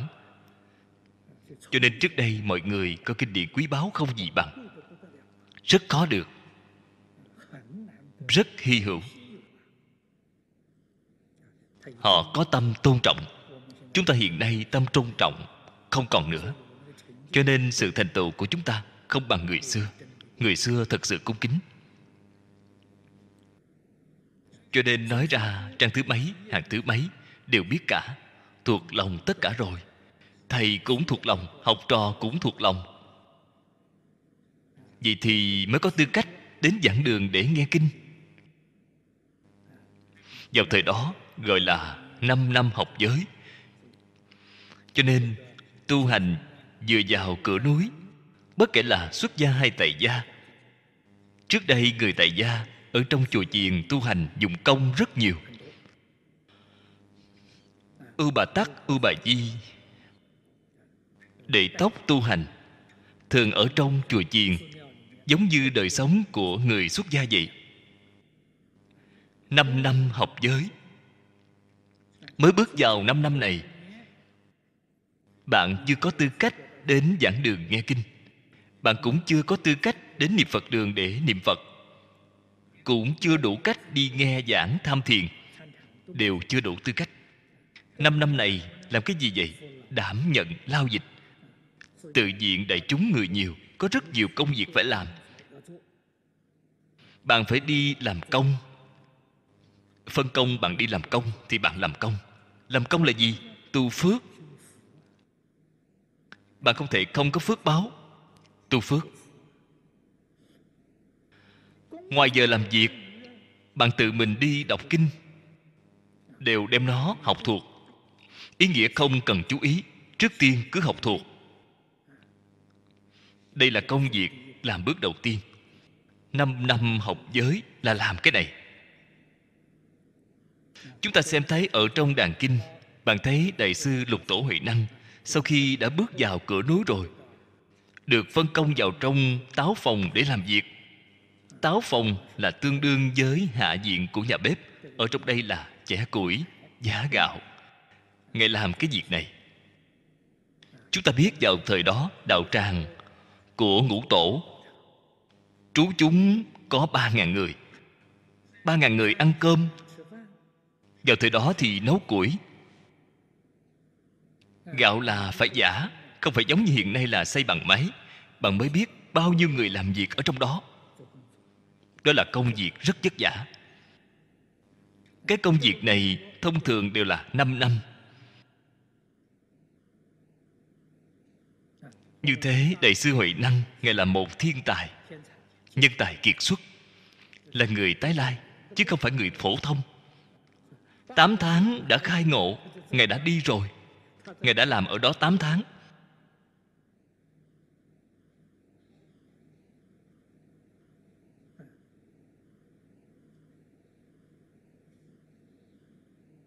Cái này là, Mới vào cửa Phật, Giai đoạn tu học đầu tiên, Ở nơi đây. Đem những tập khí phiền não đó Trước đây của bạn, Ở trong công việc, Mài sạch đem vọng tưởng tạp niệm của bạn, dùng phương pháp đọc kinh, đem nó dọn sạch. Rất hay. Biện pháp rất hay. Mục đích của đọc kinh là ở chỗ này. Thế nhưng chúng ta niệm phật cũng là đem vọng tưởng tạp niệm niệm sạch. Thì chẳng phải phương pháp khác nhau. Nhưng mục đích đều là hàng phục tâm như sau. Dùng phương pháp khác nhau. Có người dùng trì chú có người dùng tính tọa, có người dùng đọc kinh, có người dùng niệm phật. Đây là nêu ra mấy thí dụ. Phương pháp nhiều là phải. Mục đích ở chỗ nào vậy? Đều là hàng phục vọng niệm. Đây là điểm các vị cần phải nhớ kỹ. Sau đó mới biết chúng ta tu hành là tu cái gì. Chính là tu sạch vọng niệm. Chứ không có gì khác. Như thế tu hành có công phu hay không, có đắc lực hay không, là ở ngay chỗ này mà khám nghiệm. Kiểm tra thử xem, ta năm nay so với năm ngoái một chút, vọng tưởng ít rồi, thế là có tiến bộ rồi. Nếu như nghĩ thấy năm nay vẫn gần giống như năm ngoái, thế là bằng một năm nay đã luống công rồi, bằng một năm nay không tiến bộ. Nếu như nói tôi không học phật, vọng niệm còn ít học phật rồi, vọng niệm càng nhiều hơn. Thế thì bạn đã quá đổi sai lầm rồi. Bạn đã hoàn toàn đi sai đường rồi. Bạn đi không đúng đường. Không phải sai lầm trên lý luận thì là sai trên phương pháp. Mới có thể tạo ra chuyện buồn cười như vậy. Giả như phương pháp chính xác, lý luận chính xác thì nhất định là phiền não sẽ dần dần giảm bớt. Tâm địa sẽ mỗi ngày một thanh tịnh hơn. Tâm thanh tịnh, sanh trí tuệ. Cho nên nói phiền não giảm rồi thì trí tuệ tăng lên. Cái này mới là mẫu của công phu đắc lực. Tôi cũng thường hay gặp phải một số đồng tu đến nói với tôi. Họ nói họ niệm phật đọc kinh. Đọc kinh đã đọc đến mấy tháng. Có người đã đọc một vài năm mà vọng tưởng tạp niệm vẫn rất nhiều. Họ hoài nghi. Bắt đầu hoài nghi đến hỏi tôi. Dường như không có hiệu quả gì. Thực ra không như thế. Thực sự có hiệu quả. Bạn cái công phu đó vẫn chưa đến nơi. Không nên hoài nghi. Tiếp tục nỗ lực. Bạn sẽ thu được hiệu quả. Nếu như đã khởi tâm hoài nghi, thì công phu của bạn phải giảm đi rất nhiều. Nếu bạn muốn nhìn thấy hiệu quả, sẽ rất khó khăn, rất khó khăn. Cái pháp môn này, nói thật ra, vận dụng vào tất cả pháp môn. Đều tương thông. Không hoài nghi không xen tạp, không gián đoạn. Bất luận dùng công phu gì, phải nhớ kỹ cái nguyên tắc này. Đó là không có chuyện không thành công. Cần phải biết, tập khí phiền não của bản thân chúng ta không phải hình thành trong một đời này. Nhiều đời nhiều kiếp, vô lượng kiếp đến nay đã hình thành cái tập khí phiền não này. Bạn nói cái thứ này thật là thâm căn cố đế rồi. Chúng ta ngày nay mới học phật có mấy ngày, mới học mấy tháng, mới học một vài năm, liền muốn đem nó chuyển trở lại. Thì đâu có chuyện đơn giản như vậy. Nếu như nói đơn giản như vậy, người học phật chẳng phải ai nấy đều thành phật rồi à? Không có đơn giản như vậy. Cho nên người thật sự có thành tựu đó chính là ở trong phật pháp nói, có thiện căn, có phước đức. Ai là người thiện căn?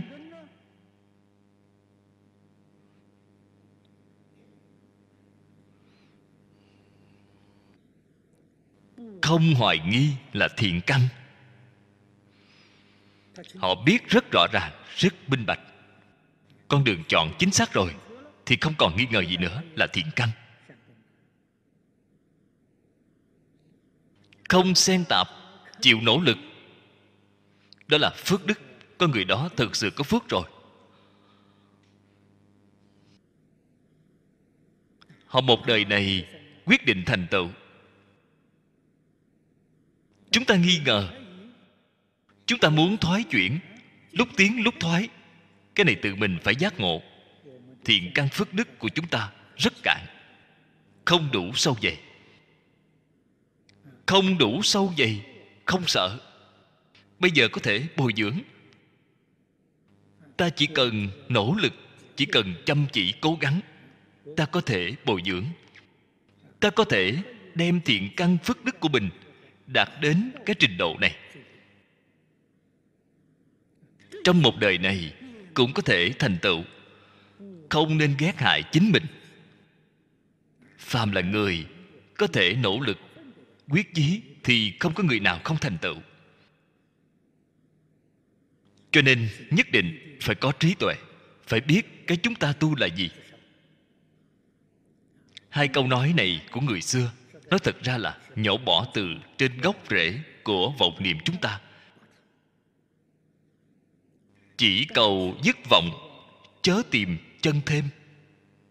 Vì sao vậy? Nếu bạn muốn chân, lại là vọng tưởng chúng ta muốn trừ vọng tưởng. Sao có thể trên vọng tưởng lại thêm vọng tưởng chứ? Thí dụ, có người hỏi tôi tôi thường hay gặp pháp sư à con niệm phật khi nào có thể được nhất tâm? Họ niệm niệm, muốn được nhất tâm. Tôi liền thành thật nói với họ, tôi nói, bạn đừng hy vọng, bạn trong đời này sẽ không được nhất tâm đâu. Họ hỏi, tại vì sao vậy? Bởi vì bạn có một cái nhất tâm cái vọng niệm đó tồn tại thì bạn không thể được nhất tâm. Không được phép. Cái ý niệm này không còn nữa. Thì bạn đã nhất tâm rồi. Còn có một ý niệm cầu nhất tâm ở trong đó. Như thế bạn làm sao có thể nhất tâm được? Lời tôi nói đều là lời chân thật. Không có hy vọng, nhất định phải biết. Cho nên nói mạc cánh mịch chân, tuyệt đối không cầu chân. Cái giọng hết rồi chính là chân cái giọng hết rồi, lại muốn tìm một cái chân. Thế là lại biến thành giọng rồi. Cho nên phía trước nói, trên cầu phật đạo, không được có cái ý niệm trên cầu phật đạo này. Phải có nguyện lớn trên cầu phật đạo, chứ không được có cái ý niệm này. Có cái ý niệm này là không thể cầu được.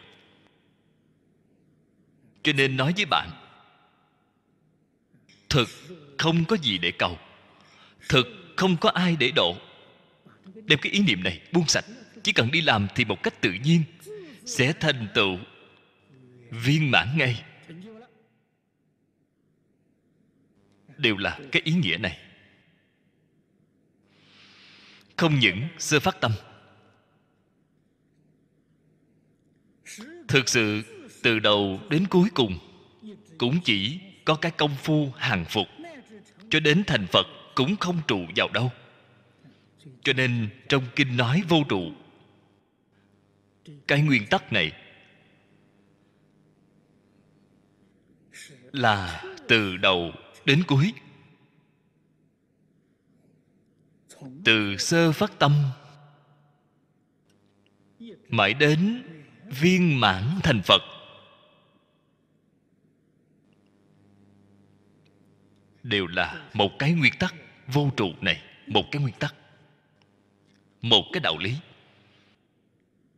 Cho dù phương pháp khác nhau, ta niệm phật, họ tham thiền, họ trì chú. Phương pháp không như nhau, nhưng cái nguyên lý, nguyên tắc đó nhất định là hoàn toàn như nhau. Ta niệm phật, không trụ vào tướng niệm phật, tham thiền, không trụ vào tướng tham thiền, trì chú không trụ vào tướng của trì chú. Hiện nay, tại sao người tham thiền nhìn người niệm phật thấy chướng mắt? Người niệm phật nhìn thấy người trì chú cũng thấy chướng mắt. Nguyên nhân gì vậy? Đã dính tướng. Nếu như tất cả đều vô trụ, thì tâm liền thanh tịnh, bình đẳng. Thế mọi người chắc chắn chung sống một nhà hoan hỷ rồi. Chính là bởi vì dính tướng dính tướng là tu mù luyện quán. Là làm giả không phải là thật. Làm thật thì mọi người chung sống hòa thuận. Làm giả lại đánh nhau dở đầu chảy máu. Thế thì vô phương rồi. Ở trong giả có xung đột, có ý kiến. Ở trong thật không có. Ở trong thật, tâm đều rất thanh tịnh. Mà cho đến thành phật, bạn vẫn giữ vững cái nguyên tắc này. Dẫn tu là tu cái này. Mặc áo không dính cái tướng của mặc áo. Ăn cơm không dính tướng của ăn cơm. Làm việc không dính tướng của làm việc. Không dính cái tướng của làm việc thì sẽ không mệt. Làm nhiều đi nữa cũng không bị mệt. Tại vì sao họ bị mệt vậy? Bởi vì họ dính tướng. Đối nhân sự thế tiếp vật thảy đều không dính tướng. Thì cái cuộc sống đó là rất dễ sống, là rất tự tại, rất mỹ mãn. Trò chơi nhân gian. Giống như chư phật bồ tát vậy, được đại tự tại. Không trụ sanh tử, không trụ niết bàn. Đây là nói đến chỗ cùng tột người hàng phục ra, không còn phương pháp tiến tu nào đây là điều nhất định phải ghi nhớ thật kỹ.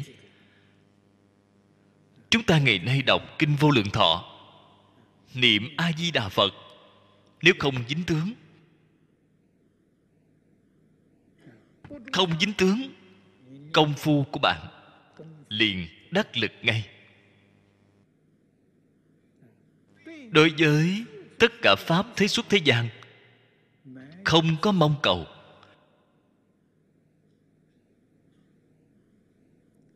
chỉ cầu giảng sanh thế giới cực lạc.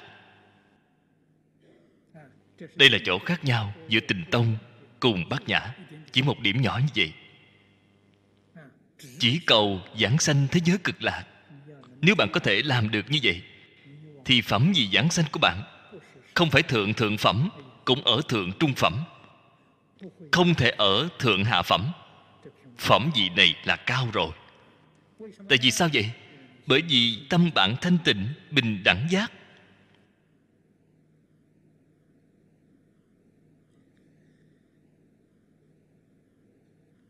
Phần trước, thế tôn đã đưa ra một cương lĩnh. Phía dưới chính là nói kỹ. Phải giải thích rồi.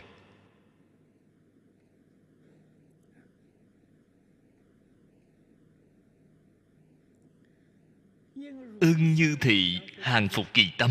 Cái mà như thị chỉ là gì vậy? Dưới đây nêu một thí dụ.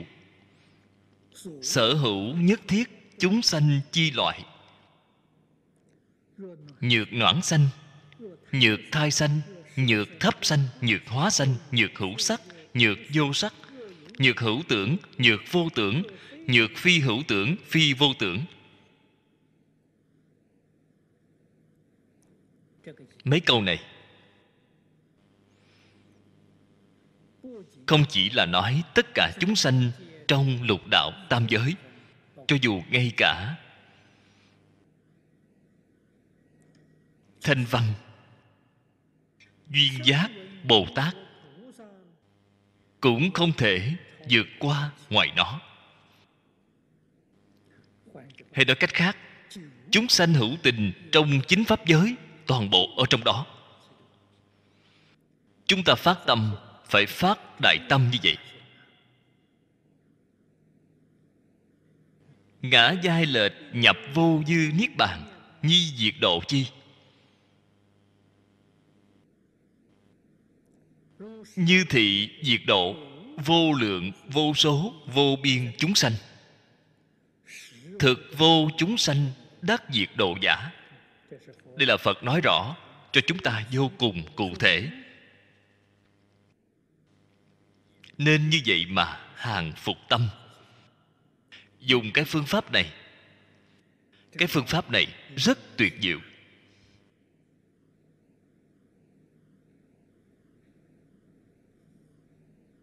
Chúng ta phải biết, phải hiểu rõ triệt để, phải học chúng ta những vọng tưởng tạp niệm này là có thể phục được. Niệm phật, công phu là có thể đắc lực rồi. Danh tướng thuật ngữ của những văn tự này. Từ phổ thông, chúng ta đều lược bớt, cũng không cần giải thích để tránh làm mất thời gian thông thường rất dễ có thể tra ra được. Duyên hợp hiện sanh. Duyên tán, tức diệt. Đương thể, tức không. Liễu bất, sợ đắc. Đây là nói rõ. Thực tướng, y chánh trang nghiêm. Của chính pháp giới.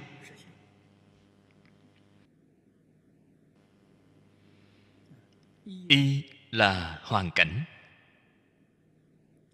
Hoàn cảnh đời sống chính là thân thể. Từ bồ tát mà cho đến địa ngục. Đều là do nhân duyên sanh. Duyên, chúng ta người hiện nay nói điều kiện chúng duyên hòa hợp. Rất nhiều rất nhiều điều kiện hợp lại. Thì cái hiện tượng này được sanh ra. Duyên hợp liền hiện thân. Hiện là hiện tướng. Cái hiện tượng này xuất hiện rồi, sinh ra rồi, xuất hiện rồi. Duyên tan tức diệt. Duyên không thể hợp vĩnh viễn được. Thời gian của cái hợp đó dài hay ngắn, có một cái sức mạnh đang thao túng nó. Ở phàm phu gọi là nghiệp lực nghiệp lực đang thao túng nó cái thời gian hợp này dài hay ngắn? Chư phật bồ tát là nguyện lực.